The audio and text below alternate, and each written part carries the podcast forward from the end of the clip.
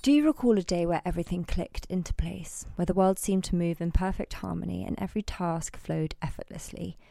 Introducing you to London Nootropics, adaptogenic coffee blends, thoughtfully crafted to elevate and balance your day, delivering all the perks of your beloved coffee, plus the incredible benefits of adaptogens, which also help to dial down those less than loved side effects like jitters, anxiety, and that all too familiar crash. A premium mix of medicinal mushroom extracts and other potent adaptogens, each blend is targeted for a specific purpose depending on what you need. Flow enhances your mental clarity and focus. Zen is your go to for stress relief and balance. And Mojo offers that clean, natural energy lift. It's the synergy between caffeine and adaptogens that works wonders, allowing us to relish the caffeine buzz without the drawbacks, ensuring a smooth, sustained energy flow. My top pick is the Zen blend. It's a lifesaver for those of us who are caffeine sensitive, and not to mention, comes in the most charming packaging. So why not elevate your coffee experience with London Nootropics? Discover the perfect blend, find your flow, and enjoy an exclusive 20% discount with the code Saturn Returns at londonnootropics.com. Hello, everyone, and welcome to Saturn Returns with me, Caggie Dunlop.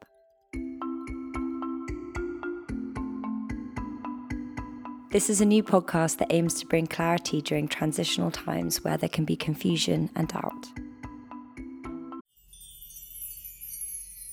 Pausing this for a moment because I've got something exciting to share. Today's episode is brought to you by London Nootropics, the masters of crafting adaptogenic coffee blends that don't just taste heavenly, but they also boost your energy the right way. Now, we all love that zesty kick from caffeine. It snaps us awake by outsmarting those sleepy adenosine receptors in our brain. But here's the kicker caffeine can hike up our cortisol, giving us the jitters or anxiety, particularly if you're like me and caffeine sensitive. But that's where the magic of adaptogen steps in. These natural heroes level out our cortisol, smoothing the energy boost from caffeine without the downsides. Plus, while caffeine tends to rush in and fade away, leaving you crashing, adaptogens extend that energy, keeping you vibrant without reaching for another cup. So, if you want to find your most productive self with lion's mane and rhodiola in their flow blend, cordyceps in Mojo is known to increase our aerobic capacity, oxygen flow, and boost ATP. So it's perfect before a run or workout or when you're feeling fatigued. So, if you're intrigued and you want to dive deeper into their blend secrets and discover which adaptogens sync with you, try visiting their website. And because you're part of the Saturn Returns family, enjoy a special 20% off at London Nootropics adaptogenic coffee with the code Saturn Returns. Enjoy!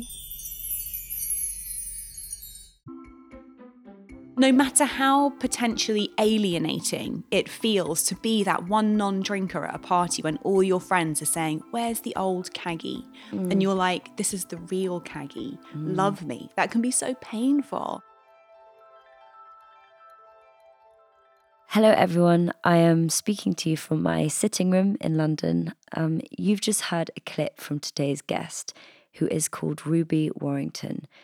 Ruby has been a huge inspiration for me. She's an author, speaker, and her own podcast host. Through all of her work, her guiding mission is to help people engage with life on a deeper, more meaningful level. And I can really say that she has done that for me. We are so lucky that we're going to be meeting in person because Ruby isn't actually normally based here. She's based in New York. So it's a real treat for me to get to sit down and have her on my, my sofa in London and to have this very, very inspiring conversation. Before we get to Ruby, we're going to check in with our astrology guide, Flo Devereux, who's going to be dropping in throughout the series to help explain a little bit more about what Saturn returns means.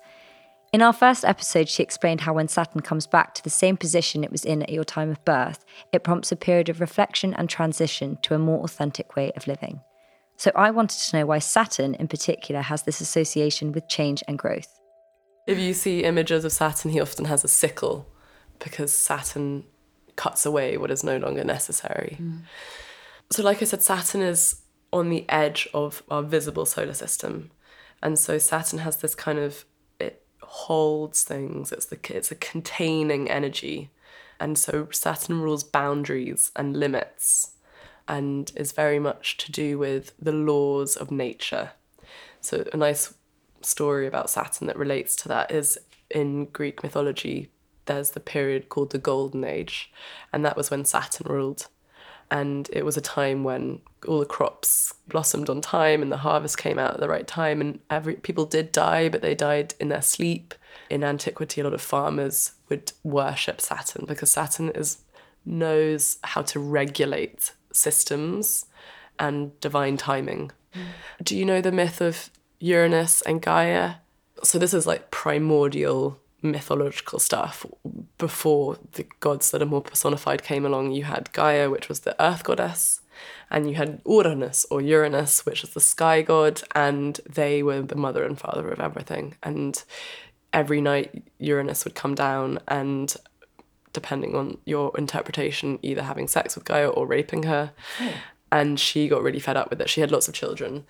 And she went to all of her children and said, I'm fed up with this. I don't want to be procreating anymore. And who's going to step up and kill their father? And every god said no and was terrified of Uranus, this massive, awesome sky god. And Saturn said, I will, I'll do it. So in that story, again, you can kind of see Saturn steps up and takes responsibility for things that other people don't okay. want to. So in your chart, the position of Saturn really shows what area of life, where can you develop mastery?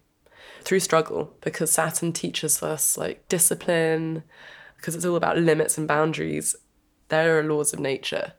And if you learn how to manage and navigate the laws of nature, you can become a master of something. I find the way Flo explains that really interesting because it obviously suggests that Saturn is all about discipline and, and owning up to things that are quite difficult and exercising our boundaries. If you have any questions for Flo, you can find her at Astrology for the Curious on Instagram, and you can find me at Caggie's World. Our guest today is Ruby Warrington. Now, at the top of the show, you would have heard a segment of our conversation, and I, I just want to say how what an inspiring conversation it was to have. So, Ruby's work became familiar for me when I um, I heard her as a guest for Lacy Phillips' expanded podcast. And I then sort of fell into her own podcast, which is called Sober Curious. And for me personally, my own sober journey has been huge. And it's been particularly prevalent during my Saturn returns, where I've made a massive, massive shift in my life. And so having her on this is just hugely expansive for me. And I've learned so much from her podcast and I feel like I know her so much already. So it's um it's really incredible to have her sitting here with me today. So I really hope you enjoy it. I hope you get something from it, and I hope it resonates with you. Hello. Hello. So you wouldn't know this, but you have been actually like a really pivotal person in my life over the last year, basically. Specifically, your podcast, Sober Curious, was something that's been um, incredibly expansive for me. So it's such an honor for me to be sitting in my sitting room with you and actually quite strange, to be honest. Thank you. That's so lovely to hear. I always love to hear that that that, that work specifically, mm-hmm. sober curious of all the different things that I've done, ha- is having a positive impact on people. Because obviously, this podcast is about you know once Saturn returns and how mm. to navigate it. Mm. And I would have loved to have you on this, even if you had no anchoring in astrology, but you also do. So it's like you've, you've got these two very important things. One is the astrology aspect, which we'll talk about, and then one mm. is the sobriety. Mm. And for me personally, going through my own Saturn returns, this was such an important part of that journey. You know, stepping into adulthood and, and taking responsibility for stuff, which is really mm. essentially what it's about. Yeah. So, I mean, there's just so much there that I is. want to ask you about. but I guess to anyone that doesn't know your podcast or know mm. exactly what sober curious means, even mm. though it's pretty obvious in the title, would you just sort of explain to me yeah what it what it is? Well, the podcast is an offshoot of a book, and it was a reflection of my own journey navigating my own relationship to alcohol for about seven or eight years before that. So it's been about nine years now that I've been questioning. Mm-hmm. And being cu- and getting curious. That I mean that's literally what the title or that term refers to. Being to be sober curious is really to choose to question all the ways that alcohol impacts us, all the ways that we use alcohol individually and as a society rather than just blindly going along with drinking culture. And I describe it as that a dominant drinking culture because in in the UK and also in the US it is absolutely the norm to drink. It's just what we do, and we do it pretty well, right? The English. do. Um, the English really do. And uh, you know, I live. I moved to New York eight years ago. I'm from London originally, but New York as well is a very social town, and much of that is lubricated with alcohol in the same way. Um, so yeah, for me, I found myself questioning. Hold on, is how is this really making me feel? How much of how much of the way that I'm drinking is actually exacerbating and contributing to the overall sense of anxiety and just kind of uneasiness that I'm feeling in my life. And that was where I was at. And it, it wasn't my Saturn return, it was just before my first Saturn square, which we were kind of discussing. I don't want to get too technical. But this is something that you explained to me earlier, which I was unaware of, which is quite interesting for anyone that doesn't know, like I didn't. Yeah. Is that your Saturn square is essentially that you go through mini. kind of. So if I'm going to break it down as simply as I can, and we might as well get this bit out of the way. so Saturn takes about 28 years to go around our whole chart. So we have our Saturn return, meaning it comes back to the same point as it is in our birth chart every 28 years.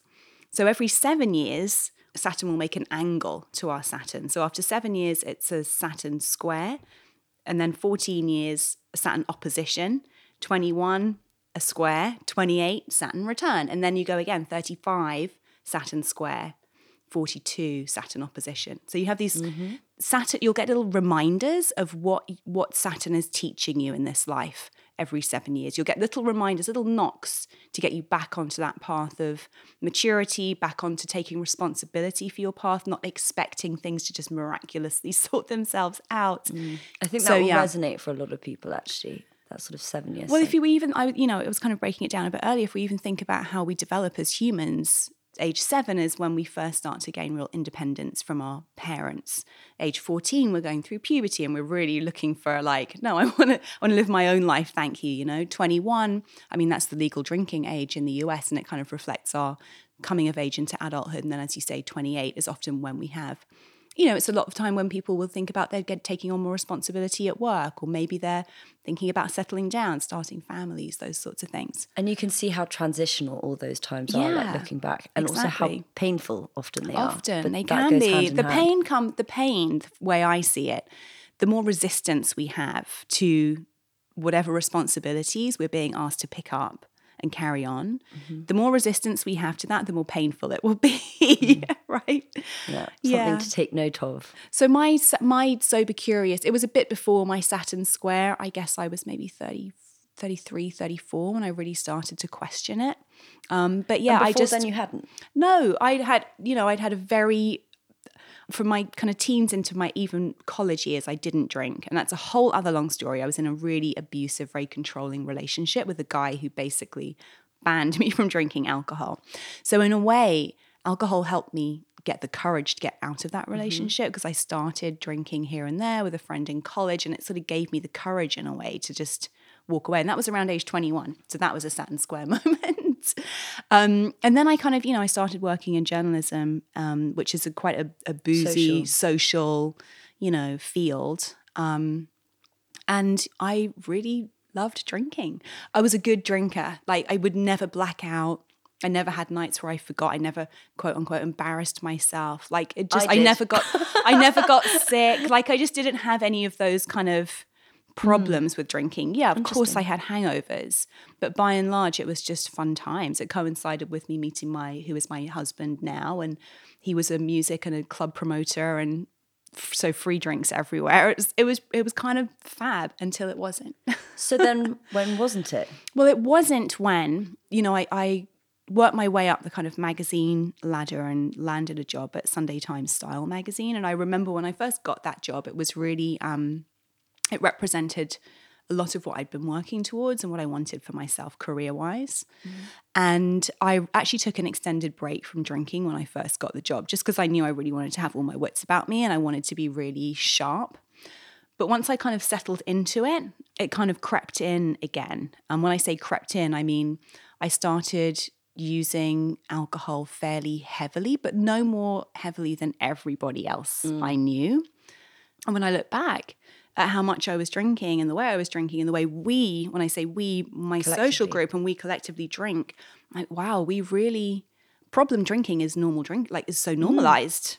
it, it- you know, alcohol abuse is how most of us actually use alcohol. Mm. But I would never drink more than two nights in a row. You know, I'd never. I'd never drink a bottle of wine at home on my own. I wouldn't even drink on my own. Like all those kind of markers that we have as kind of like, oh, that's problem drinking. So I still never thought of it as problem drinking. The problem was my anxiety was through the roof. Mm. I couldn't sleep properly through the night. I'd wake up in the middle of the night pretty much every night, just like full of anxiety. I was often exhausted in the office and Not feeling quite properly. tearful, not sleeping properly and just really feeling quite depressed, even though I had on paper all of the things I'd been working so hard for. Nothing really felt meaningful to me. And I began to just draw a real um, link or notice a real link between my drinking and my anxiety in particular. I would just go through the roof if I was hungover, like unbearably. and it takes it takes quite a lot of time because obviously if you if as you said you didn't have like a problem with drinking or whatever but once you start noticing that correlation between okay if i did a graph here and we showed like my anxiety and it Yeah. normalizing and then me drinking and then it like spiking but it takes a really long time for you to actually sit back and be like this is undeniable now Exactly. and i had a very similar experience Right. but it's funny because it is the social norm to sort of binge drink essentially Yeah. and problem drinking actually should just be like is it affecting me in a negative way on a personal Exactly. level and i don't think people approach drinking in a personalized way. It's just like this one size fits all like this is what you do. You should be able to handle it like get a grip kind of thing. And they then think that the repercussions are about other stuff and numb it with another thing Mm-hmm. like prescription drugs or whatever. But actually like maybe drinking isn't for everyone. And maybe you know that's why i love what you're creating because it's just a way of normalizing sobriety which is bizarre that that is such a niche thing unless you've got such a problem and it's really interesting actually because i've never heard you speak about your own journey and how actually it wasn't like that you were blacking out. Because i mean for me it was definitely i would always go to extremes. Mm. And so it was very problematic. And sometimes i wouldn't but it was hard to know when that moment was that mm. sort of russian roulette of like that one drink too many and i've mm-hmm. and i've gone. And i used it as, as an escapism which again i think a lot of people mm. will relate to. But you know the fact that it wasn't a problem for you and yet you still had these sort of pings and downloads that you're like this isn't this isn't right for me. This isn't serving me. Yeah. and i think so many people will relate to that and i think it's really important to start creating a community around people that you know don't and and normalizing that because i even find when i say to people i you know i don't drink at the moment or i don't really like the term sober because people mm. automatically think she's in recovery or like she can't it's a choice mm-hmm. you know it's a choice that we make and i think that that needs to be far more of an open dialogue yeah, you said made a few really interesting points there. The, I mean, the first one, people ask me, you know, why did you write Sober Curious? I mean, ultimately, I wrote it because actually, once I started talking about my own struggles or my own conflicted feelings about alcohol openly, all of a sudden it gave loads of other people permission to go, oh, you know what, me too, and can we actually talk about this? And so I wrote it for that. But the the wider mission is really, I've realized, to make it as normal not to drink as it is to drink. That mm. feels to me like it would really even the playing field because I think the other really important thing you said alcohol is not a one size fits all substance. And there are so many different things that play into that from our biology, like our bodies are all different. We all process alcohol differently. Um, our upbringing and what we've kind of learned about drinking and what we've learned about drinking culture, but also our psychological state um, and also the kind of the, the community that we're part of. All these things can have a huge impact on how alcohol affects us. And yet we're all, like you say, expected to be able to drink, to have fun when we drink, to become more X, Y, or Z when we drink, more fun. Like I'm sure you've heard that plenty of times. Oh, you're not drinking. Why are you being so boring? oh, what I'm boring. I, I'm boring, am I, if I don't have alcohol inside me? You know? Um, and again, going back to the idea of we've had this very black and white approach to sobriety and to drinking. It's either you're an alcoholic or you're a normal drinker. And I think it's just that there are many, many shades of grey in terms of alcohol addiction and alcohol dependency, and as many shades of grey as there are human beings, even. Yeah. And ultimately, this is really about the reason I encourage people to ask questions, and the questions can get very deep and Oh, soul searching. People don't wanna go there. People don't. But ultimately this is, you know, knowing ourselves and knowing what works for us is what this is all about. It's not about saying alcohol is bad or evil or it's bad to drink or you're weak if you drink or any of those things. And it's not about judging anybody else's drinking choices. It's about helping each individual feel so empowered to be able to make the right choice for them. You know? and to recognize their relationship with it mm. because i think also and you touched on it it's like alcohol addiction and, and problem drinking it's like well if i'm not you know blacking out and damaging myself or whatever that therefore it's not an issue. But i definitely know people that i can just see mm. that it might not be now but give that 10 years and let that develop and you can you can just see. It's like a, it's a dependency that's not mm. healthy. Mm-hmm. And i think that that's something that isn't people don't watch. And i do Yeah. think with alcoholism i mean you know this is a quite not dangerous thing to say because I, a lot of alcoholics I, i'm not belittling the illness side of it at all. But i do believe that if you start approaching a relationship with it and really looking at it and looking at what it's giving you or what it's what it's numbing for you mm. whatever that void may be mm-hmm. you can get a grasp on that early and not allow it to be something that gets so out of control that you literally have to remove it entirely from your life and it becomes this this monster that you have to deal with daily. Yeah. Yeah, that's really well put. I think the the big the biggest sober curious kind of question of all is why am I using alcohol? And it came up for me with a friend recently. It's really interesting to have watched all pretty much all the people I'm close to now are sober curious. Mm. and not because I'm going around telling them you're you should be you should quit drinking, you've got a problem or anything like that. People are just genuinely curious and they've seen the positive impact Yeah. that it's had on my life. And they're And like, then- oh, okay, yeah, maybe we can. Actually, I'm quite looking forward to hanging out with you tonight. It means I don't have to drink. Now that's more, more like, whereas I used to get, oh, you're being boring. Now I get, oh, good, I don't have to drink tonight. like- it's a what a relief. exactly they're like i'm seeing ruby therefore like exactly, I can have a that's night cool off. Yeah. it- that's awful though that people still at this age feel like oh god I, i'm going out i'm going to have to even if they don't want to and i think it's amazing for people to stand up and be like you don't have to and this is like my to. experience and hopefully Exactly. inspire them to be like actually i'm not going to Exactly. But yeah, I was speaking to a friend about it and she was kind of like acknowledging, she's like, you know, I've really, I've been able to notice now that I mainly used alcohol to kind of keep other people happy mm-hmm. because it was expected of me. You know, her family are very like jovial drinkers and they all love to get together and have a good old knees up. And she became, you know, the version of her that they that was expected in those scenarios. Mm. So for her, it's been quite a relief. She's like, oh, now I just now I But just don't have to do that. Hard, absolutely. Whereas I acknowledged I was mainly using it to change the way I felt. right I wanted to, I was using it to feel more confident or to feel more relaxed. And I think when you're using it to change for an emotional reason, it can actually be trickier. There's slightly it- more to navigate there, but still very difficult if you're, yeah, if your family, if your colleagues, if your partner is a drinker and you drink together, it can really, well, it's that thing of Yeah. ceremony like we said yes, Yeah, absolutely, like, you know, in the its sort of ritual. original format. That is what it is. So it's there's Mm-hmm. there's a bond there.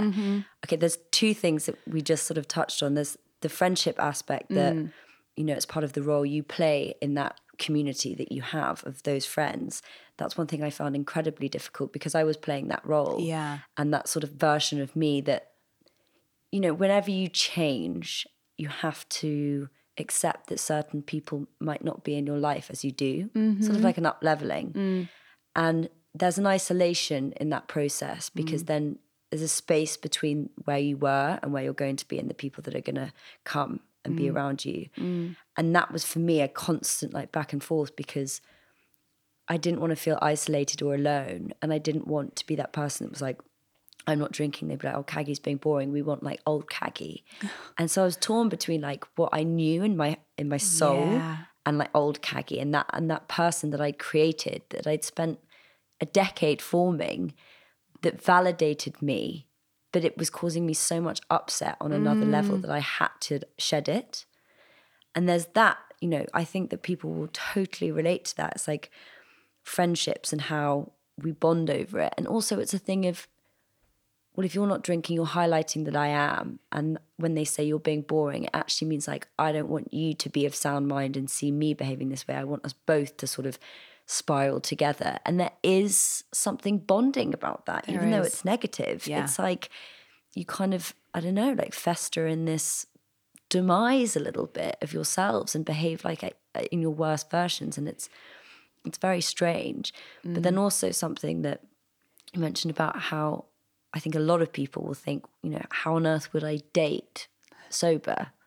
And that is an incredibly challenging thing because even in my mind now, the prospect, I mean, I've just broken up with someone, the prospect of dating someone, but I am at a place now where I'm like, the right person won't mind. And it's not at all by any means that I would want someone sober. It's about their relationship with it and them being like, not needing me to drink to make themselves feel okay Yeah. and but it's also this thing of you feel like you're not partaking and you're not fully there if you're not drinking and so i'm just curious how you got over that obstacle Okay, I'm going to speak to the friendship piece first because I mm-hmm. loved what you said. What you described was so eloquent and it's so challenging. That mm-hmm. piece. I recently discovered a work of somebody called Toko Pa Turner, and she writes a lot about belonging and what it means to belong. But she talks about how inevitably we go through periods in our life, and this could coincide, this is quite a Saturn return sort of thing, actually. We go through periods in life when a period of self imposed exile is necessary in order for us to find the true truer version of ourselves and mm-hmm. truer belonging with people who will accept us as we are, right? i heard i think it was mark groves was talking about her and, and it just landed for me so much it was like how we will sacrifice our authenticity to feel like we belong Yes. and I know that I know what that feels like so much, and it's So like many people We we have these two, you know, extreme needs in us to be our authentic selves, but also to feel like we belong. Mm-hmm. And when they're at conflict with each other, we will sacrifice ourselves to belong. And alcohol eases the pain of that sacrifice. Mm-hmm. Alcohol makes it so much easier to cut, literally, if you think about even the phrase f- to fit in, in order to fit in, we'll have to cut parts of ourselves Mm-hmm. off, you know, in order to fit into that mold or to play that role that you were talking about. And that's so painful on soul level. Mm. So alcohol eases the pain of that as well, of the fitting in, the pain of fitting in, right? Mm. It's so, it's so deep. I love it. So I feel like I interrupted you a little bit on that thing about getting to your authenticity. You exile yourself. I do want you to expand a little bit on that because I do think that that's. I think some people will get to a point where they're doing it, they're doing it, they're on that path, and then they're like, "I'm. This is too painful because I'm alone." And also, I mm. think there's this sort of misconception that if you go sober, you're not gonna have pain or like you're not gonna feel bad things. Like if you if you've got to a point where you're, you're associating drinking with pain and that it's causing you upset, then you're like, well, I'll go sober sober and I won't. But of course, like it's almost like a deeper kind of pain because you're having to really look at and feel those feelings that you've been numbing for however long. Absolutely. So on the the point of exile, yeah, that's we have such a deep human need to not be alone. Like it speaks to our deepest fear of being literally cast out of our family and left alone kind of in the forest to just perish because mm. we're too much to carry or we're, we're not contributing something useful. So we have this huge need and desire to to belong but not to fit in. It's not about fitting in, right? But true belonging is about really, like I touched on, finding a community where we really feel like we're appreciated for exactly who we are. Um, and it can take time, but recognizing that you're doing something to fit in is the first step. On the piece about the the period of potentially feeling a little lonely or feeling like an outcast there's so much this is when we really need to cultivate trust mm-hmm. that when we're following what is true for us. Trust in ourselves. trust in ourselves, trust in our path as well, and trust that the more we radiate the energy of our true authentic self, that will attract mm-hmm. people who resonate with that to us. And it's the trust muscle that we have to start It's the actually trust muscle. not only activating it because it's always active, but following it and yeah, then seeing believing how it it and tr- uh, believing in it exactly, and and trusting. Oh, yeah. that Yeah, no yeah. matter how potentially alienating it feels to be that one non-drinker at a party when all your friends are saying, "Where's the old Caggie?" Mm. and you're like, "This is the real Caggie. Love me." That can be so painful. and also the the going home like at a point where everyone's sort of getting to that drunken phase Mm. and like silliness and and being like i'm going to go home and going home alone like there's so much pain in that Oh, there there's so much isolation but you have to go through those experiences. And you know what? You're you're closer to yourself in that experience than you would be if you stayed out. And this mm. is also about cultivating a much closer relationship to yourself. Mm. So you spoke about, you know, the initial initially when you first quit drinking, if it's been a very heavy toxic physical load for you and you've been experiencing anxiety and horrible hangovers, then yeah, immediately, wow, I feel so great. And that kind of feeling can build over the first few months really of quitting but it drinking. dissipates and it normalizes. However, it becomes quite normal to feel that good. You you sort of get a new an up level in your in your normal and then you'll be asked to to feel some of the deeper wounds that you may have been medicating mm-hmm. with alcohol. The reason you don't feel like you fit in Mm. You know, the reasons that the big, the deeper whys that you're using alcohol. Why do I feel like my family only love me when I'm playing this role? Mm. You know, why do I only feel confident enough to date when I am slightly drunk? You know, mm. what what am I what am I really using this for? So that's when the, the deeper kind of self work comes in, and actually that's we have to do that work on our own ideally if it gets you know if it if it becomes very challenging with the help of a therapist or even a coach or even an astrologer or a healer you know who can help us navigate some of those deeper questions. Yeah. And from there it really does become about trusting that the more the more you align with your real authentic self the more people like i said who resonate with that will be drawn right. to you and will just cross your path and they just do. I mean yeah. Well that i guess that was my experience in LA that kind of started, and it was through my Saturn returns that I kind of was like, I'm making big changes. And for a moment, there was a lot of isolation, and and there still to a degree is. And then, but people just started arriving in my life mm. that were just more like minded, and and I think for people listening, a way of, of navigating that is that in the same way that anxiety feels like, for me, it kind of feels like bad pins and needles mm. and it kind of is in the back of your neck and that sort of like prickly feeling of something's off. Yeah. When you stop drinking as well, all those intuitive feelings get so much more intense to mm. the point where they're undeniable mm. and then and you can no longer be like, "Oh, I feel this way because I'm hungover or because I'm drunk," which is just like confusing everything. And then when you start having that and activating that and be- trusting it, mm it becomes very clear who's supposed to be in your life and, exactly. and who's not. Yeah. But there's also a lot of pain in that because our minds are also so conditioned to be like, well, you know, this works with like how I've been brought up socially or what sort of group I should be in or what sort of boyfriend I should have. And your body can be telling you something totally different. And trust there's one thing at the moment I'm finding incredibly hard because my mind is still like mm. replaying certain narratives, not necessarily about the drinking, mm. but just about like how I should fit in or how I'm supposed to, whereas my body is telling me often something slightly different.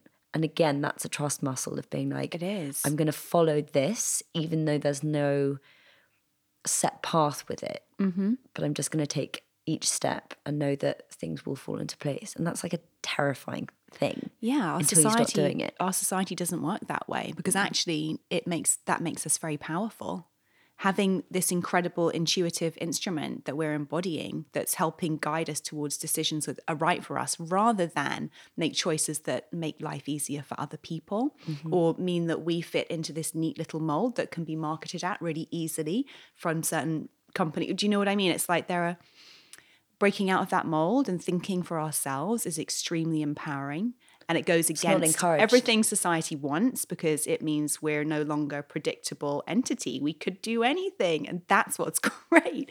But it's also, yeah, we have to um, relearn how to trust it and find allies along the way who are also on the same path, mm-hmm. which is, I think, why I've been so happy in a way that Sober Curious is that term has really helped a lot of people, I think, who were on this path privately, going through this painfully privately alone, mm. now feel they have permission to speak openly about it and start to find each other. Because it is all, it's the language of it that it's sober curious. It's not just like sober, because people, so many friends that I have that have come to me recently and they're like going through their own journey and they're not quite there because mm. it does, it takes a really long time. It really time. does, yeah but and then I've said to listen to it because it's like the fact that it's curious. It's like you're not committing to anything. Yeah. And I think that's what it's about as well. It's like you're not having to completely erase something from your life. It's just about being curious about the alternative option, really. Exactly. And getting really educated. This is an extremely toxic, psychoactive drug, one of the five most addictive substances on the planet. Mm. And I've just been using it without legal. questioning it. I mean, I'm not definitely not pro prohibition. If anything, I'm more on the the side of all drugs should be legal. We should just have proper education about what they actually do. Um, but again, that's kind of a whole other conversation. But yeah, really, it's about let's get really educated, not only about these substances and how they impact us, but let's get really educated about what our body is telling us, what our emotional needs are, how to properly communicate with each other, what we need, etc. All the mm. things that we're not taught in school, basically. Oh, God, yeah. I want to So touch on the dating thing though, because we oh, skimmed yeah. over that and it's huge. And part of the reason I skim over it is because I haven't been on a date since like 1998 or 1999, which is when I met my husband. So you don't know what it's like to I don't. sober. No, although I will tell you, even with my husband, we've been we actually met 21 years ago last week, but um, going on our first sober date together was so awkward, and it was probably about 10 years ago. Like you know, when I first started experimenting or getting curious myself, I would say to him, you know, maybe this Friday night, let's do something else. And I think we went to the theatre or something, which just felt so grown up to me at the time. It's like, oh, we're going to go to the theatre and not to the pub. And um, it kind of felt really awkward. We knew each other so well by that point. You know, we've always had a real sort of soulmate connection. Um, but I felt like a teenager. And I realized I felt the way I would have if I'd have been 14, which is around the age that I started drinking. That part of me hadn't developed. The part of me that's like, how do I act around boys without alcohol? Because I'd been using alcohol in all of my kind of romantic situations. I mean, I then said I went on to have a relationship with someone who kind of banned me from drinking. So that was a whole other thing. But it was, it, we sort of had to relearn how to talk to each other and how to laugh and have fun. And now he doesn't drink at all either. And we have actually, I would say we're actually closer and we have a more intimate and trusting relationship than we ever have, mm. which is amazing. But it definitely wasn't without its own kind of uncomfortable parts. Yeah. Yeah, because I guess like people, you know, it gives you Dutch courage and it sort of eases the sort of awkwardness of of dating, which is always there anyway. But I also think, looking at it, I had an experience quite recently where I went met someone at the pub for a drink, who was someone I had dated a while ago, well, not even that long ago. It was like a year and a half ago, and at the time, a year and a half ago, I sort of was really, really into him. And automatically, what would happen with me is like I wouldn't be drinking, wouldn't be drinking, and then I'd meet someone romantically, and everything would go out the window. I would mm. just behave exactly how they did because I wanted to fit in with them. I wanted them mm. to like me. Mm. And it would it was insane how I could literally go for like months not drinking, and then suddenly I was back to my old ways immediately. And I did that with him and I noticed I was like, you know, it's not a good sign. But this time when I went to meet him, I didn't drink and we had nothing in common. It was really awkward. We had nothing to oh, talk no. about. But afterwards I was like, I'm not interested in that person. Good. We have see? nothing in common Exactly. and that's totally fine. Yeah. But like before, I would have been like, well, I'll drink to it and I'll then, you know, go out with him and, and go and do things that I don't want to do that don't fit with who I am anymore. And it was so liberating to be like, yeah, he's like a gorgeous guy, but we're not, you know, We're not compatible. no, we're not compatible. Because yeah, if you'd have had a drink with him, maybe you'd have snogged him, whatever.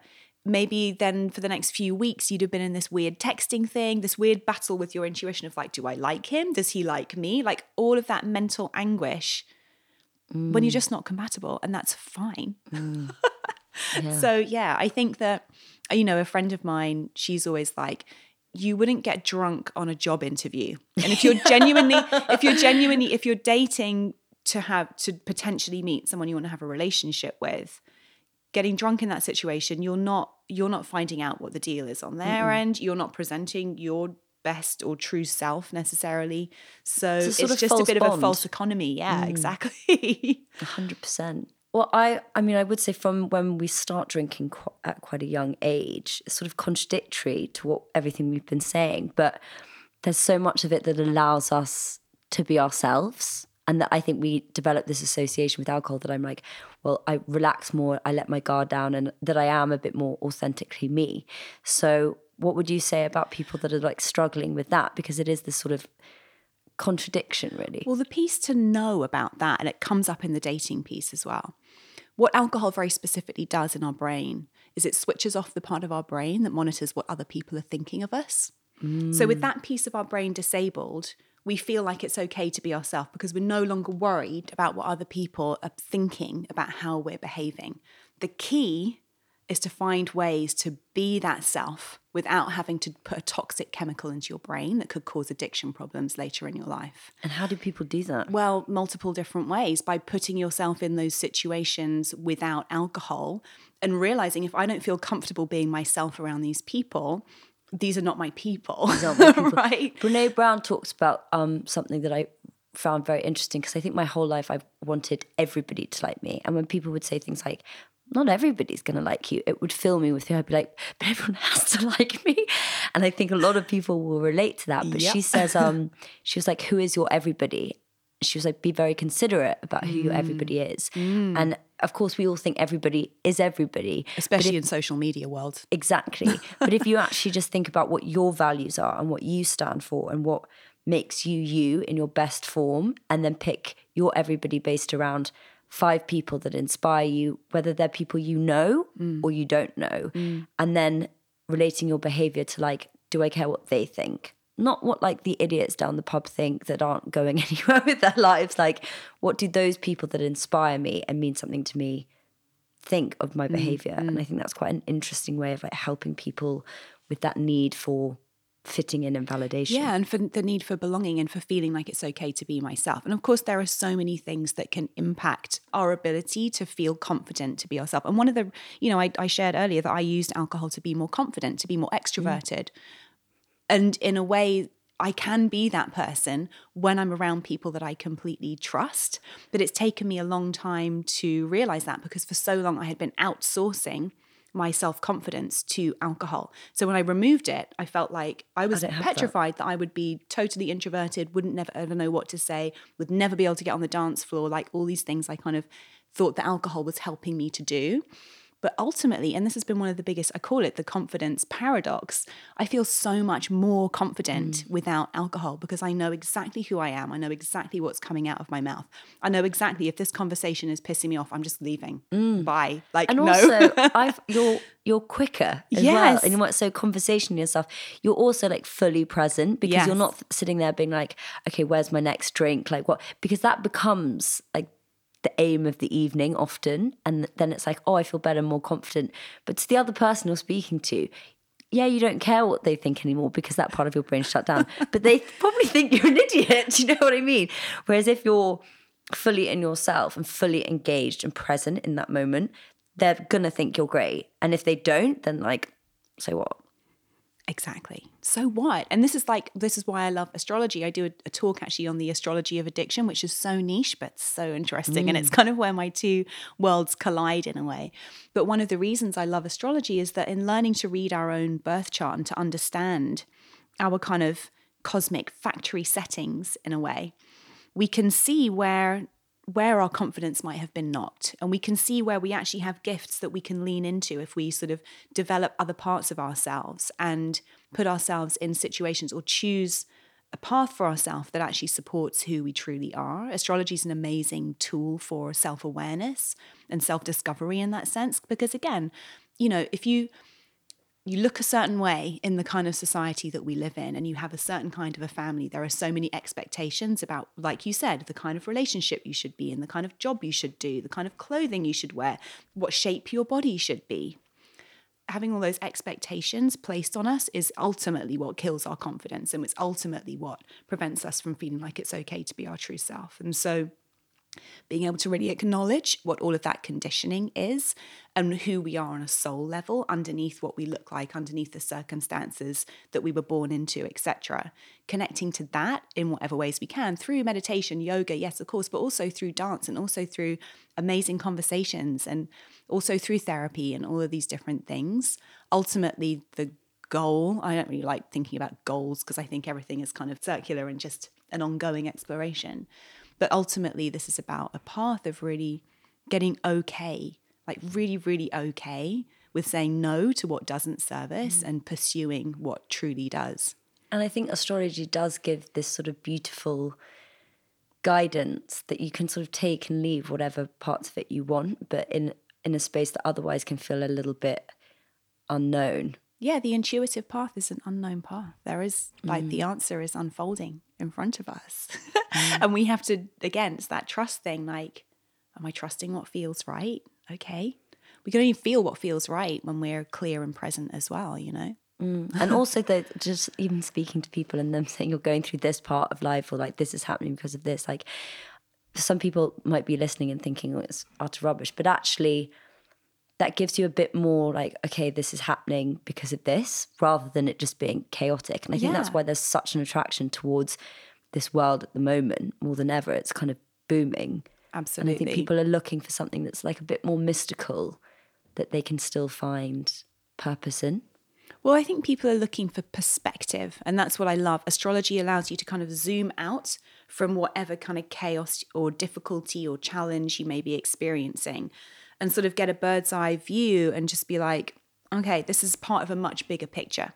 What I'm experiencing now, no matter how challenging, is a small part of my life, you know, and in the in the grand scale of what I'm here to experience in this life, this is just a small kind of bump in the road mm. and I'm going to get through this. And I think astrology really helps provide that. Particularly, we don't necessarily turn to organized religion for that anymore, but we used mm. to, society, when I say we, society used to use organized religion for that same function. Well, we still have a, an, an innate need for something mm. spiritual in our mm-hmm. lives, and I think that there's just a movement that's going towards this as you know people aren't perhaps connecting to the traditional religious Exactly. formats as they used to. Exactly. But it's giving us the same, it's fulfilling the same need, like you say, which is this need to to understand that our lives are part of something bigger and that we are mm. actually all connected in a bigger way than mm. than we can actually see in our mm-hmm. day-to-day lives. Hundred percent. Well, I mean, this has been such a, a beautiful conversation for me to have, and I'm so so pleased that you were here. I mean, also, we'll just explain to the listeners, it was we were supposed to have someone come, someone else come on who's going to be doing it at a, at a later date, and I just was sitting in the bath, and I thought, and I knew that Ruby lived in New York, and I just suddenly had this feeling, message her because she's going to be in London next week, and you were, and so I'm so so happy that we got to do this and sit here in my sitting room and that I got to have this conversation with you. So thank you. Yeah, me too. And that's a great example, isn't it, of when intuition calls, mm-hmm. just follow the call. Mm-hmm. Thank you for having me. So Ruby has just left and we had such a deep and beautiful conversation. And it's strange actually because podcasts, when you've been listening to them for so long, you really do feel like you know someone on a, on a deep and personal level, even though we'd never met before. And I must say the conversation was just incredible for me. I've I've had that conversation in my head so many times, and we really went in on some quite you know complicated stuff. And she was so open and honest about her own experience, especially talking about her abusive relationship and how that stopped her from drinking, and then how you know it began to be a way of her being herself. And I think that that's something we can all relate to. Um, also about how alcohol shuts down the part of your brain that makes you care what people think. Again, something that we probably know, but actually hearing that it really does do that on a physical level is just fascinating.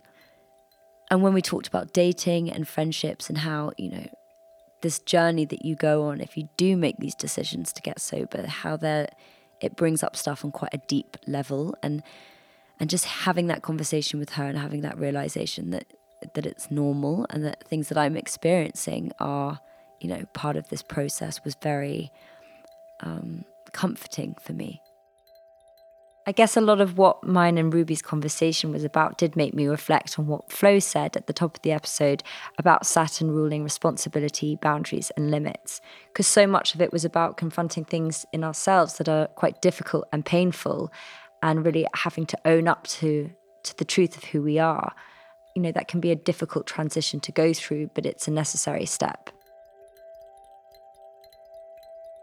If you want to hear more about what Ruby has to say, you can find her on Instagram at Ruby Warrington and listen to her podcast and read her book, which are both called Sober Curious.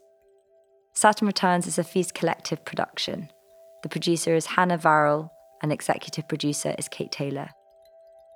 I really hope you enjoyed this episode. For me, the aim of this podcast is to unify us in a time that can be quite challenging and difficult and feel isolating. If you did enjoy this podcast, I would love it if you could share it with someone you think might find it useful. So until next time, thank you so much for listening, and remember, you are not alone. Goodbye.